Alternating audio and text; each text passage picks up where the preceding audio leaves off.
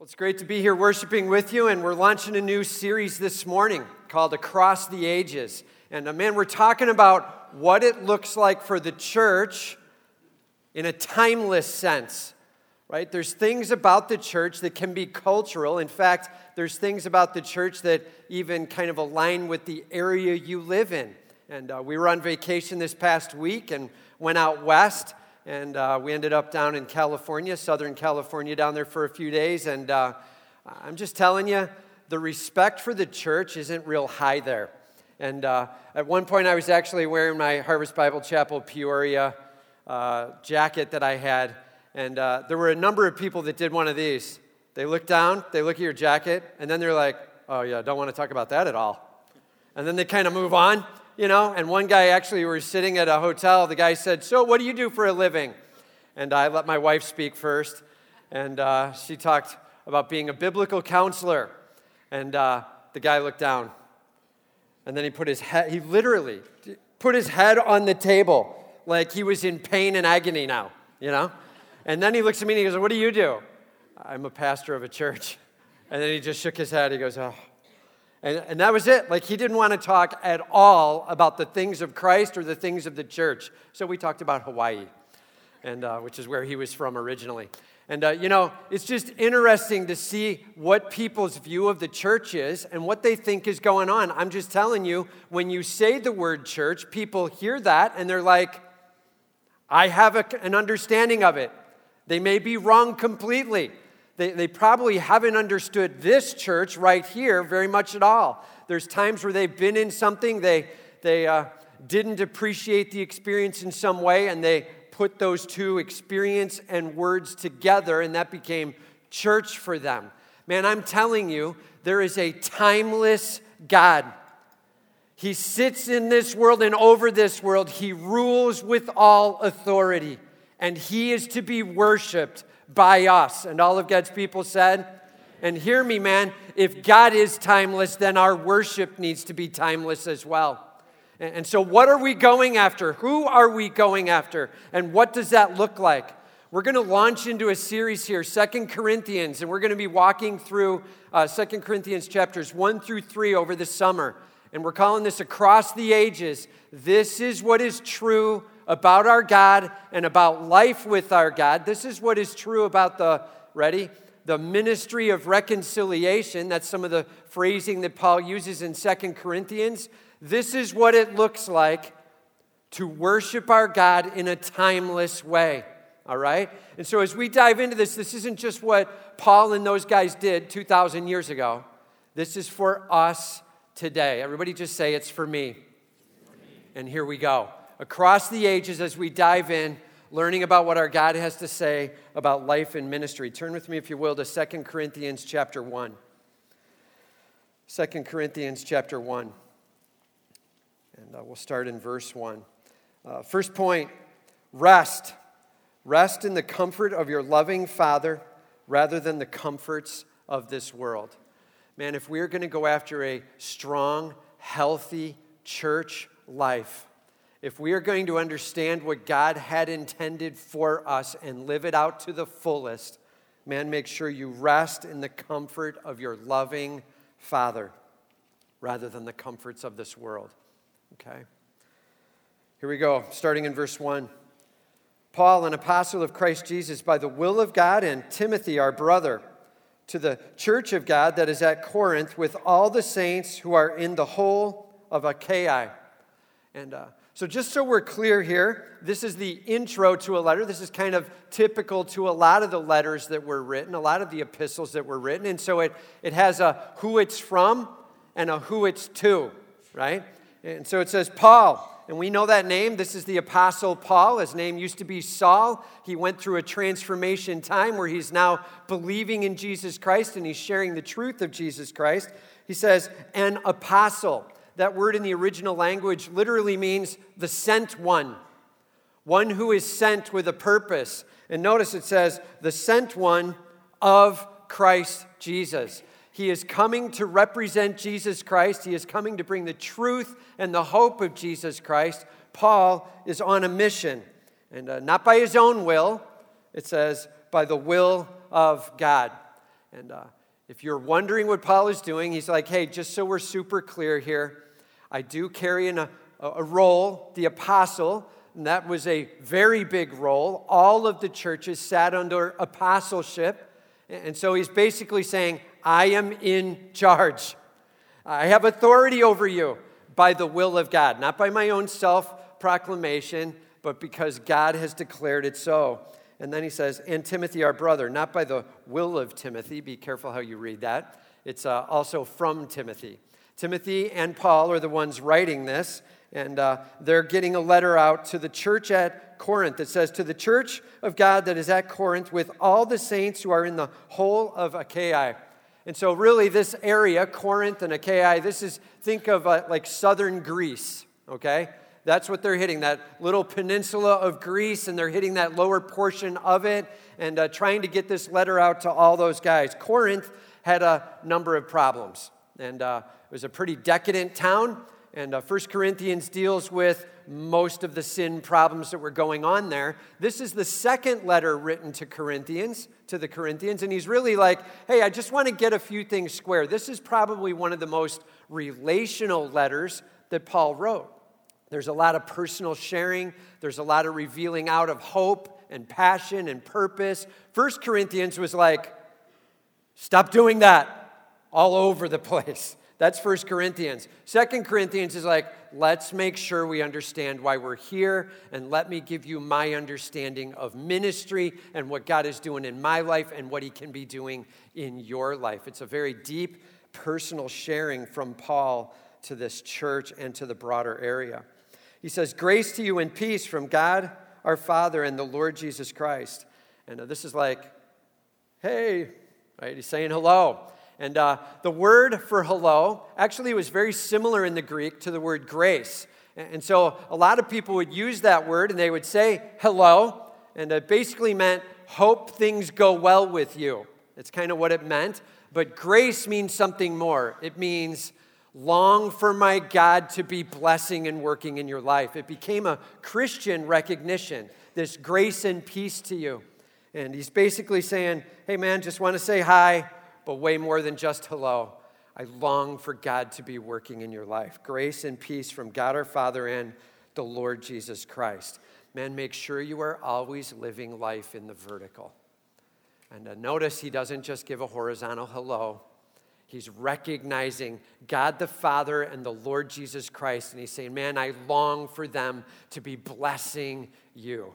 And uh, this is the intro to Second Corinthians chapter 1. Now he jumps into a statement about his God. Blessed be the God and Father of our Lord Jesus Christ, the Father of mercies and the God of all comfort and uh, this is kind of a kind of a typical recipe for Paul. Once he says who is writing the letter and who it's to, he then turns to saying, "Man, God is awesome, isn't he?" And uh, that's where he goes right away. And uh, may we be that kind of church where the first thing rolling off our lips after we've said hello and welcomed in quickly is to make sure it gets to being all about our God. And all of God's people said, and huge deal. And uh, blessed be the God and Father of our Lord Jesus Christ. And uh, may God the Father be blessed. Why? Because he is the Father of mercies and the God of all comfort. Two statements there. The Father of mercies. We don't really talk about him much that way. That is a title that Paul gives him here. The Father of mercies. You think of what mercy is, right? Mercy is withholding a punishment due. And God the Father, He is all about that. He is all about making sure that He puts us in a spot where the punishment that was due us is actually covered in Jesus Christ on the cross. He is the Father of mercies. He brings hope because punishment isn't all that's due us. We don't walk around remembering our sin. Have you ever grown up in a church like that? Right? And uh, I grew up in a church like that where really, and hear me now, we are sinners in need of a Savior. And all of God's people said, super important we grasp that. But if the only thing we grasp is our sin, we've missed the message. We have a Savior, His name is Jesus Christ. We have a God who brings mercy, man, hope, life in Him, bring your worship and make it much about your God. Man, that is a church on fire. And it is not just let's explore the depth of our sin and let's sit and wallow in it. And uh, yes, recognize your sin. Now get done with that. It proved you need a Savior. Get on to your King and a huge hope in Him. He says, Blessed be the God and Father of our Lord Jesus Christ, the Father of mercies and the God of all comfort. And you might be like, wow, I'm not really comfortable right now. And uh, I'm, I'm going through some tough things in my life. And uh, I don't know if God really succeeded in being the God of all comfort. Notice how much comfort there. What does it say? The God of how much comfort? All comfort. And uh, that's a big deal, man. God bringing into our lives a comfort of sorts. We'll talk about it in just a second. He is the God of all comfort. And uh, clearly alluding here to a spiritual comfort going on, but look at what he says who comforts us in all our affliction. And are you wrestling with something today? As you walked into this place today, are you carrying a burden you wish you never had to put on your back? Are you tasting and experiencing something you want done? An affliction, a pain that causes you to cry, a pressing in. The timing on that was unbelievable. a pressing in who comforts us in all our affliction. And uh, I just wrote these words down. What does it mean that God comforts us? Here's three things. What does it mean that God comforts us? He lessens the pain in our soul. That's number one. He lessens the pain in our soul. You see, often when we think of comfort, the first words that we think of then become physical comforts.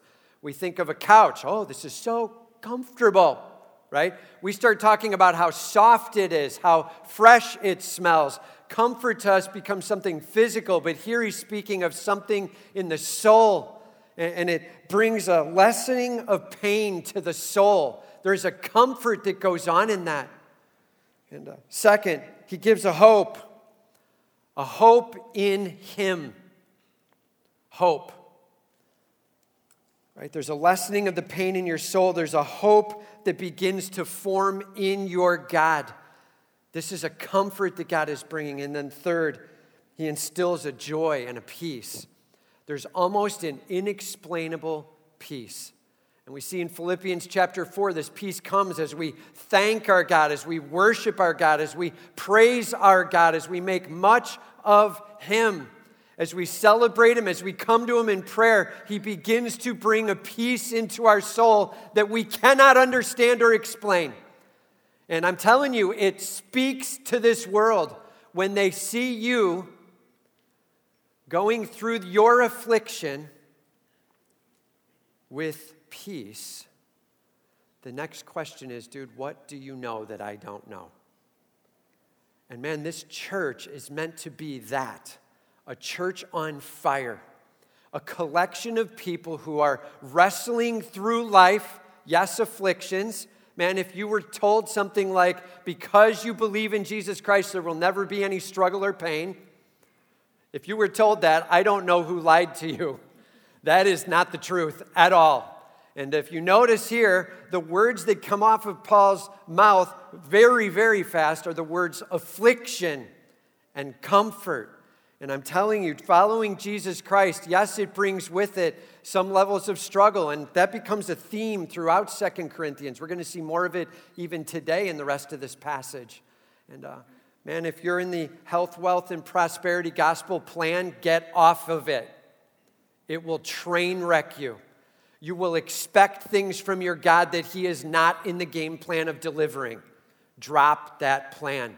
Now, it doesn't mean that there aren't times where God will bless physically. He very well may. He may bless with health. He very well may. And He may choose to walk you through something. He very well may. And the afflictions that we may walk through, hear me, you are not alone. Your God is with you and He loves you. He is there to comfort you with all He's got. He is there to train and to shape and to shepherd and to lead and to guide your God, lessening the pain in your soul, bringing a hope in Him with all you've got, instilling a peace and a joy in the midst of the journey. He comforts us in all our affliction. And how many? You are not alone. You are not alone. And so, as you dig deep into the rest of this day or this week or this month or this year, as you face your affliction, whatever it is that God is bringing upon or allowing into your life, know this God's got a plan, and He's leading you on a journey, and He's going to comfort you along the way and shape and shepherd with all He's got. Trust your God. And all of God's people said, It's a huge deal, man. Who comforts us in all our affliction, so that, now, whenever you see the word so that, just know that it's a single Greek word being translated there, and it's a purpose statement, all right? There's a purpose statement being made so that we may be able to comfort those who are in any affliction with the comfort with which we ourselves are comforted by God, so that we can help comfort others. And, just so you know, um, this phrase gets used a lot.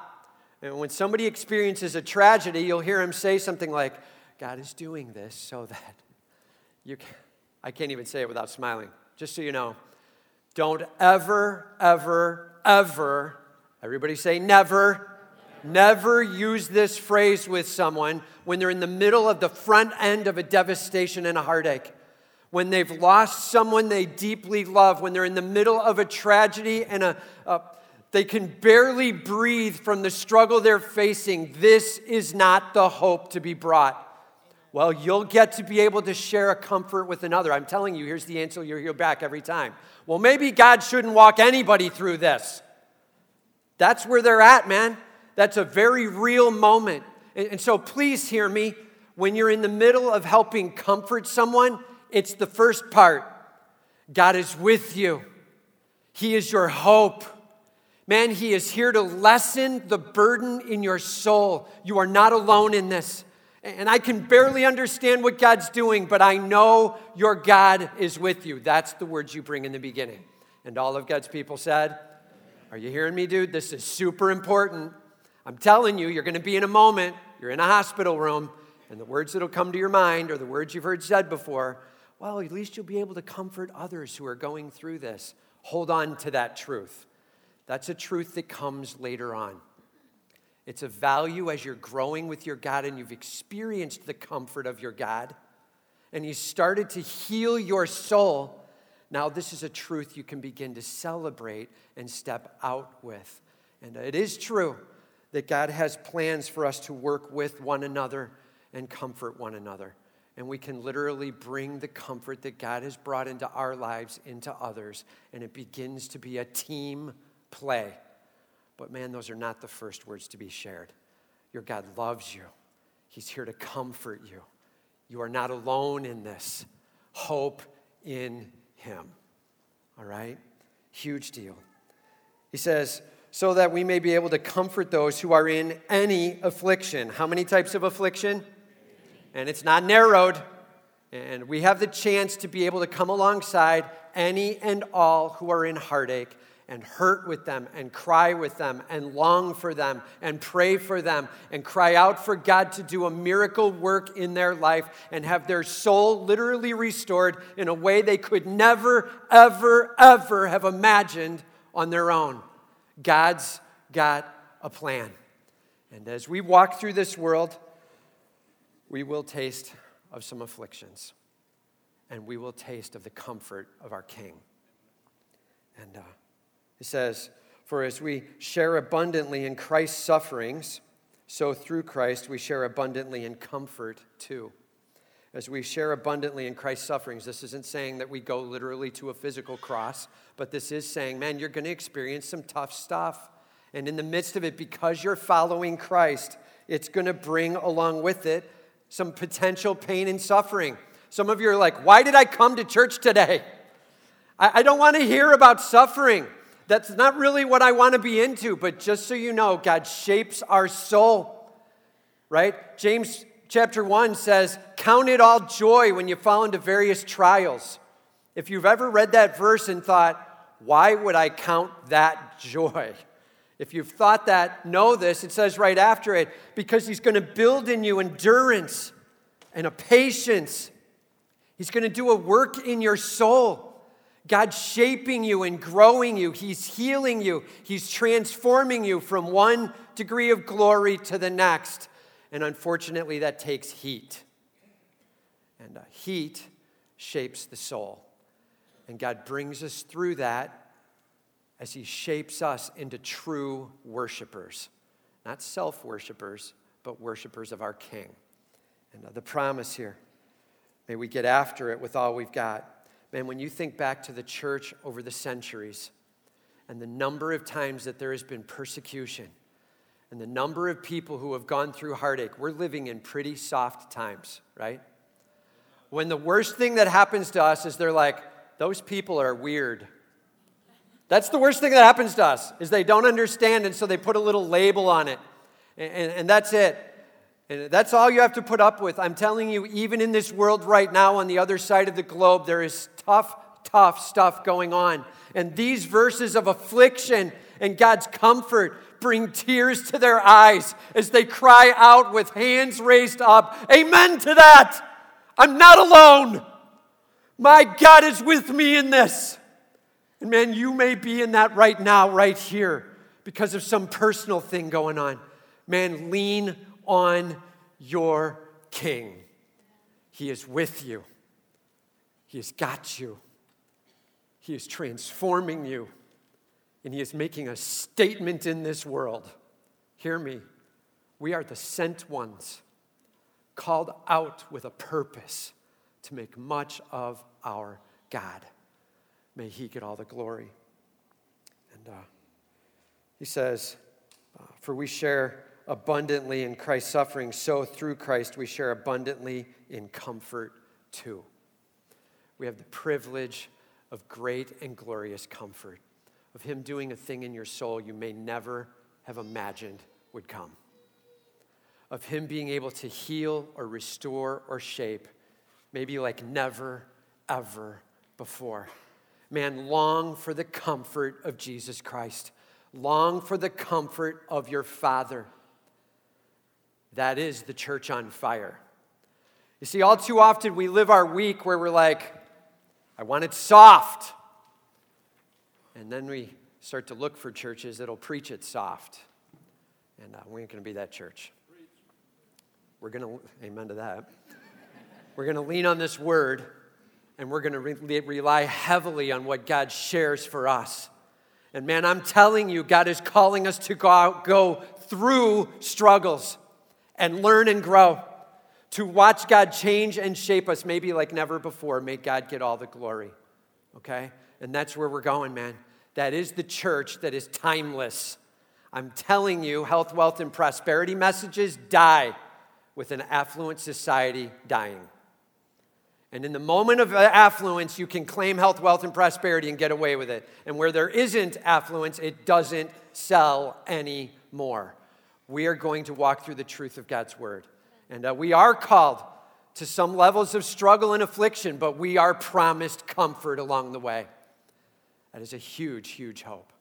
And, uh, so, that said, uh, this past week uh, we were on vacation. We actually flew out to Phoenix, Arizona, and uh, we were out there for a couple days, and then we drove out to the coast, to the California coast, down by San Diego, Huntington Beach, that area. And uh, beautiful down there. And Phoenix was um, hot. For those of you who looked at the weather, it was 121 degrees out there, and uh, literally, plastic mailboxes and garbage cans were melting in the sun. And so we were like, hey, let's go out in it. And so we were out by the pool and uh, hanging out there for a couple of days. And then we went out to the coast and uh, hung out there. Now, for those of you uh, who don't know, we've uh, been traveling out there the last two years. This is our second time out there, and, and uh, our family loves the sun.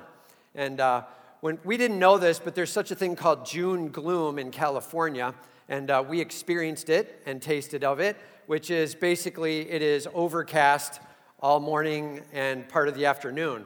And uh, so it was like 67 degrees. So we went from 120 degrees to 67 degrees in just that little drive. We were hanging out and, uh, by a fire pit and uh, staying warm and wearing sweatshirts. And, and uh, we did little walks around the area and just had a blast doing just kind of a relaxed, down key thing. And then any moment sun popped out, we raced for it. You know what I'm saying? And it got to a point towards the end of the week, we'd skipped, there were a couple days with no sun, and it was killing me. I don't know what happens in my soul, but it's not good. And when I go without the sun on a vacation, I'm like, this is horrible. And uh, so we made a decision we were going to hang around on the last day and get some sun because they were talking about it finally breaking. And uh, then we found out we had to check out of our hotel at 11. Guess what time the sun broke out? 11 right? And so we're like sitting there on the porch going, Come on, baby, give me some. Like we were trying to get out in just a little of the sun. And my one daughter, Alyssa, was feeling a little sick, so we decided, you know, we're not going to hang around. It would be brutal to her.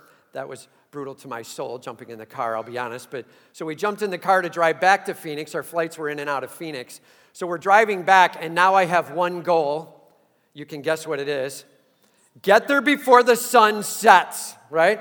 I'll take 120 degrees of sunshine. Bring it. Let's go. And so we jump in the car and we're like moving. And then I'm like, hey, I got an idea. How about if we just eat in the car? Everybody good with that? Like, we're just gonna keep driving. And so we're going, we're moving fast, right? Not against the law, but fast. Right? We're in the HOV, whatever those lanes are on the far left side, where we can just keep clipping along. And uh, we finally stopped for a meal, and God just saying, relax, I ordered my meal, and, and it took 25 minutes at a fast food restaurant for them to bring the food out. And when they finally brought it, I'm like, this better be the best tasting burger I've ever had. It was a burger and fries, man. It was crazy. So we finally get back in the car and we're driving and I'm eating and we're talking and we're going through the lanes where you can go a little quicker without slowing down for traffic. And we are moving. Our job is to get there for the sun. And uh, we ended up pulling in at about 5 o'clock, uh, which actually turned out fine. 5 o'clock sun in Arizona is like sitting on the sun. it was hot, man. But we got out by the pool and just kicked back, and we're taking it up, just catching like another hour of sun there and relaxing down hour and a half or so by the pool and just cool down. And I realized I have a real problem in this area and it probably needs to go, right? And I'm preaching about comfort coming up on Sunday, and here I am racing around for a little sunshine, right? And uh, man, I'm just telling you, how often in our lives are we racing around for a little bit of the sunshine? For just a little taste of some of this earthly comfort, just give me some soft something right now, and then I'm good, then I'll relax. Our worship actually is sitting on God, give me this first, then. Then I'll relax. Man, are you where I was on Friday? Where you're looking for something other than your God to try to bring a little relief, and then you'll relax. Be careful. And uh, it doesn't bring happiness to your family, too, I can tell you that. So watch out. Make sure the comfort you're going after is comfort in your King. Not comfort in this world, but comfort in your God. May He lessen the pain. May He bring hope in Him. May He bring a peace like you've never tasted or experienced. Him first and foremost. And all of God's people said, All right, how are you doing on that journey? Where is your comfort being found? Number two, in the face of heartache and struggle, trust in your loving Father who has a plan. In the face of heartache and struggle, trust in your loving Father who has a plan. He says, If we are afflicted, and, uh, it is for your comfort and salvation, and if we are comforted, it is for your comfort. Now, I'm going to read that again slower, and I'm going to emphasize one word. Are you ready? Here we go. If we are afflicted, it is for your comfort and salvation. And if we are comforted, it is for your comfort. Are you hearing that? Paul's like, hey man, I'm going through affliction and I'm going through comfort with my God. And both of them, whether in the affliction or in the comfort, may you be comforted by that. He's like, I just want you to know and understand that as you watch God working in my life, whether it be through the heartache or through that blessing moment, whatever it is that's going on, may God be revealing to you and relaxing you in Him. Hope in your God. And Paul's like, I'm telling you, I've been going through some pretty tough stuff. I long for it to be a healing to your soul. Are you willing to hurt for someone else? Are you willing to be going through something so that someone else can see God at work in this world? That's what Paul's saying here. That you literally, that this church literally could be the example to this community. There is tough stuff going on, but we will worship. We are wrestling through an affliction, but God's comfort is our satisfaction and peace. Man, when they look in from the outside to go, I don't get that. Are you willing to be that church? Paul's like, I long for my affliction or my comfort, whatever it is, to speak a blessing into your soul and to show you who God is. Man, are you willing to have God work in your life? Yes, transforming you. Yes, speaking to those around you and helping transform them. And that's sacrifice. Do you have that spirit of sacrifice? Or are you like, yeah, this is a big call. I'm going to need to go out and get a polar pop and think about it. Right? How often do we think of the creature comforts as our relaxed moments? May we begin to think of our God as our relaxed moment.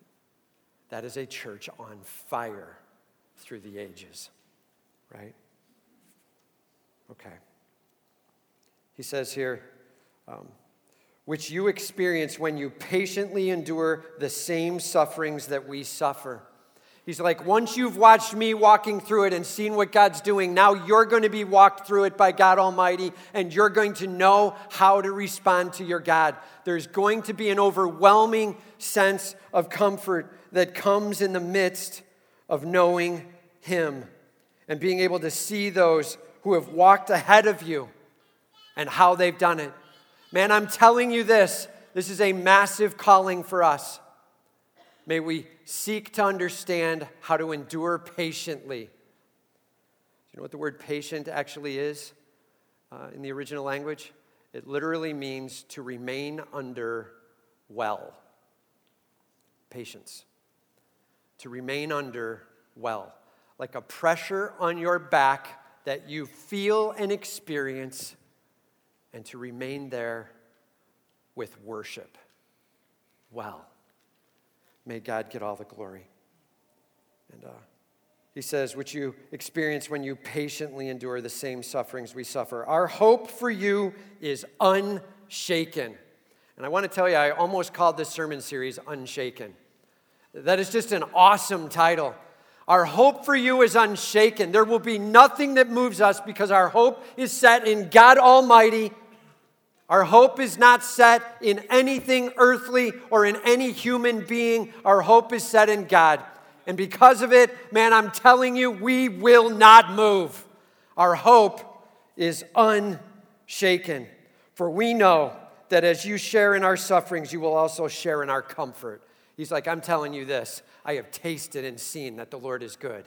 And because of it, I have absolutely no concern as I turn and see you going through a tough moment. I know my God is going to make good in your life. I'm telling you, God is going to make good in your life. Trust Him, lean in Him, rest in Him, cry out to Him. Allow the Holy Spirit to cry out for you, Romans chapter 8, and watch God move. Unshaken is their hope because they have tasted and seen that God will come through. And our hope for you is unmovable, it's solid, It is firm. He says, For we do not want you to be unaware, brothers, of the affliction we experienced in Asia. For we were so utterly burdened beyond our strength that we despaired of life itself. That's pretty bad, right? Like, have you been in a moment where you're like, I'm pretty sure I'm to die?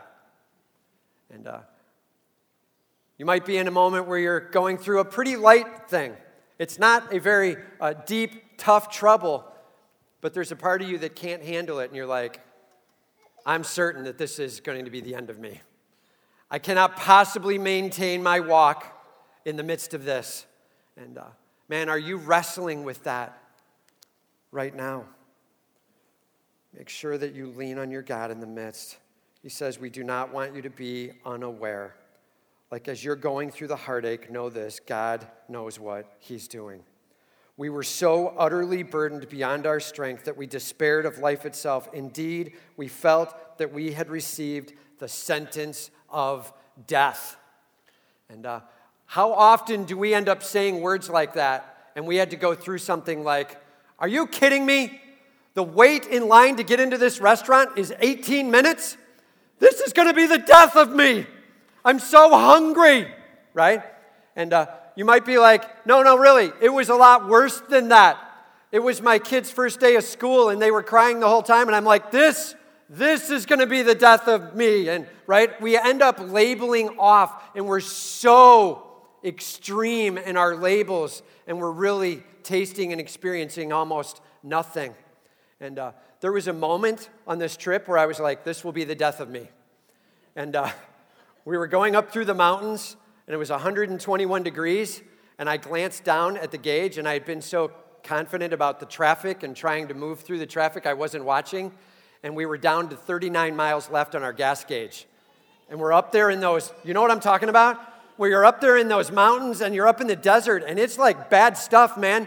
Like it says, they put up signs like, the next stop will be in 49 miles.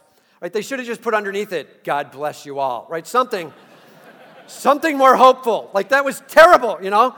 And I'm like, when was the last time we saw one of those signs? And uh, praise God, it was only about 10 miles or so, 12 miles till we got there, and it ended up ticking down into the 30s. And I'm getting out, and as I'm sliding the thing in to fill with gas, I'm like, thank you, Lord, that we did not have to figure out how to navigate 121 degrees with my daughter on crutches and trying to figure all that out. Like, this could have been a really bad moment, and that isn't even close to what Paul's talking about here. Not even close to the severity of the experience he went through as he was trying to reveal the hope of Jesus Christ to the world. He says, Indeed, we felt we had the sentence of death, but that was to make us rely not on ourselves, but on God who raises the dead. Are you hearing it? Uh, we go through tough times. Why? because he's going to shift our focus off of this world and up onto him. And there's a moment where you might be in the middle of fist shaking. This is too hard, God. You don't know what you're doing. I'm telling you, stop the fist shaking. This is the God who brings life. He literally says, Raise this one from the dead. And he rises up. Lazarus, come forth and the dude walks out wrapped in clothing that you're supposed to be dead in. Jesus Christ rising from the dead himself, God in charge of life. He knows what he's doing. Man, are you relying on your king? Are you putting it all on him? No matter what goes down, God, I'm relying on you. It is so easy for us to so quickly put our eyes down. Check yourself. Where is your gaze, your eyes? Are you fixing them on the Lord or are you fixing them on some earthly creature comfort around you in order for it to go a little easier? Are you willing to trust your God? I love the phrase that was designed, that was to make us rely not on ourselves that was to make us rely not on ourselves. Everybody say, not on ourselves, but on God. Are you ready to walk with a vertical worship that will make much of your King? Trust. He's in control and he knows what he's doing. He's got a plan and a purpose with every struggle. You know, this past week, as we said, vacation time. Here's one thing I didn't say. Um, two weeks ago, my daughter Megan uh, was playing catch and uh, twisted a little weird and blew her ACL out. So her ACL was completely gone. In fact, the kind where when you're sitting at the doctor's office and he's trying to show you the knee and the condition it's in, he's like, here's the meniscus. It should have looked like this, but it looks like this. Your meniscus is flipped up, blah, blah, blah. It's in a very bad spot. And what do they call it? A bucket handle tear on the meniscus. So it flipped up and it's kind of got the knee locked. And, uh, but more than that, uh, he starts moving on. This is a trained doctor now moving on with the MRI, and he's like, okay, and then now you should see, oh, I don't like that at all. That's not a good moment, man. When the doctor has an exclamation out, he's like, oh, I don't like that at all. I'm like, you don't like what? And he's like, I don't see any ACL here at all.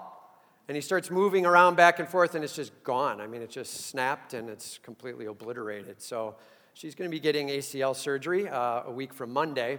Uh, that's next Monday, July 3rd. That'll be a good way to bring in Independence Day, right? And uh, so we have her on the trip now. Now we're like, are we going to do this trip or should we cancel it? And the doctor was like, we can't get you in any earlier. There's no sense. She just needs to relax. Just go ahead, take a break. So we ended up going out there on the trip, but crutching around everywhere isn't fun, right? So we asked the hotel, and they actually had a, a, wheelchair for us. They're like, yeah, we can get you a wheelchair. So we had a wheelchair in San Diego. You know, well, actually, it's Huntington Beach is where we were. And we're kind of hoofing it around with the wheelchair. Have you ever been the person in the wheelchair? Right? You have absolutely no control, right? And the people are moving along, and then they decide it's going to be really funny to go super fast. I don't know who would have done that. and, and you have no control. It's just happening to you, right? And you're kind of riding along. Or there was one moment she really wanted to go into a store. Do you remember this? Really wanted to go into a store, so she kept grabbing the right wheel and slowing it down so that it would turn the. We didn't go into that store. And, uh, you know, I'm just telling you, um, you have little control when you're in the wheelchair. And that, honestly, is a lot of our walk with our God. You are in a wheelchair and God is pushing. And don't kid yourself, you are not the one with all the energy and the force in making it happen. And your God has it under control and He knows exactly where He's going. And sometimes it might be a little slower than you want, and sometimes it might be a little faster than you want, and sometimes He might not have gone into the store that you wanted, but you'll apologize later for that temperament and tone along the way as you recognize and say, God, I'm relying on you. I am not relying on me. I am relying on you. Are you ready to go on the wheelchair ride of a lifetime? As your God shows you his blessing, his graciousness, his mercy, his glory, his power, his healing, his love for you, as he takes you exactly where you need to be exactly when you need to be there. God's got it in hand. Are you ready? And I'm telling you, trust. It is the real test of our worship. Okay, God, you've got this. I'm leaning on you. How are you doing with your trust? Right? And now, number three.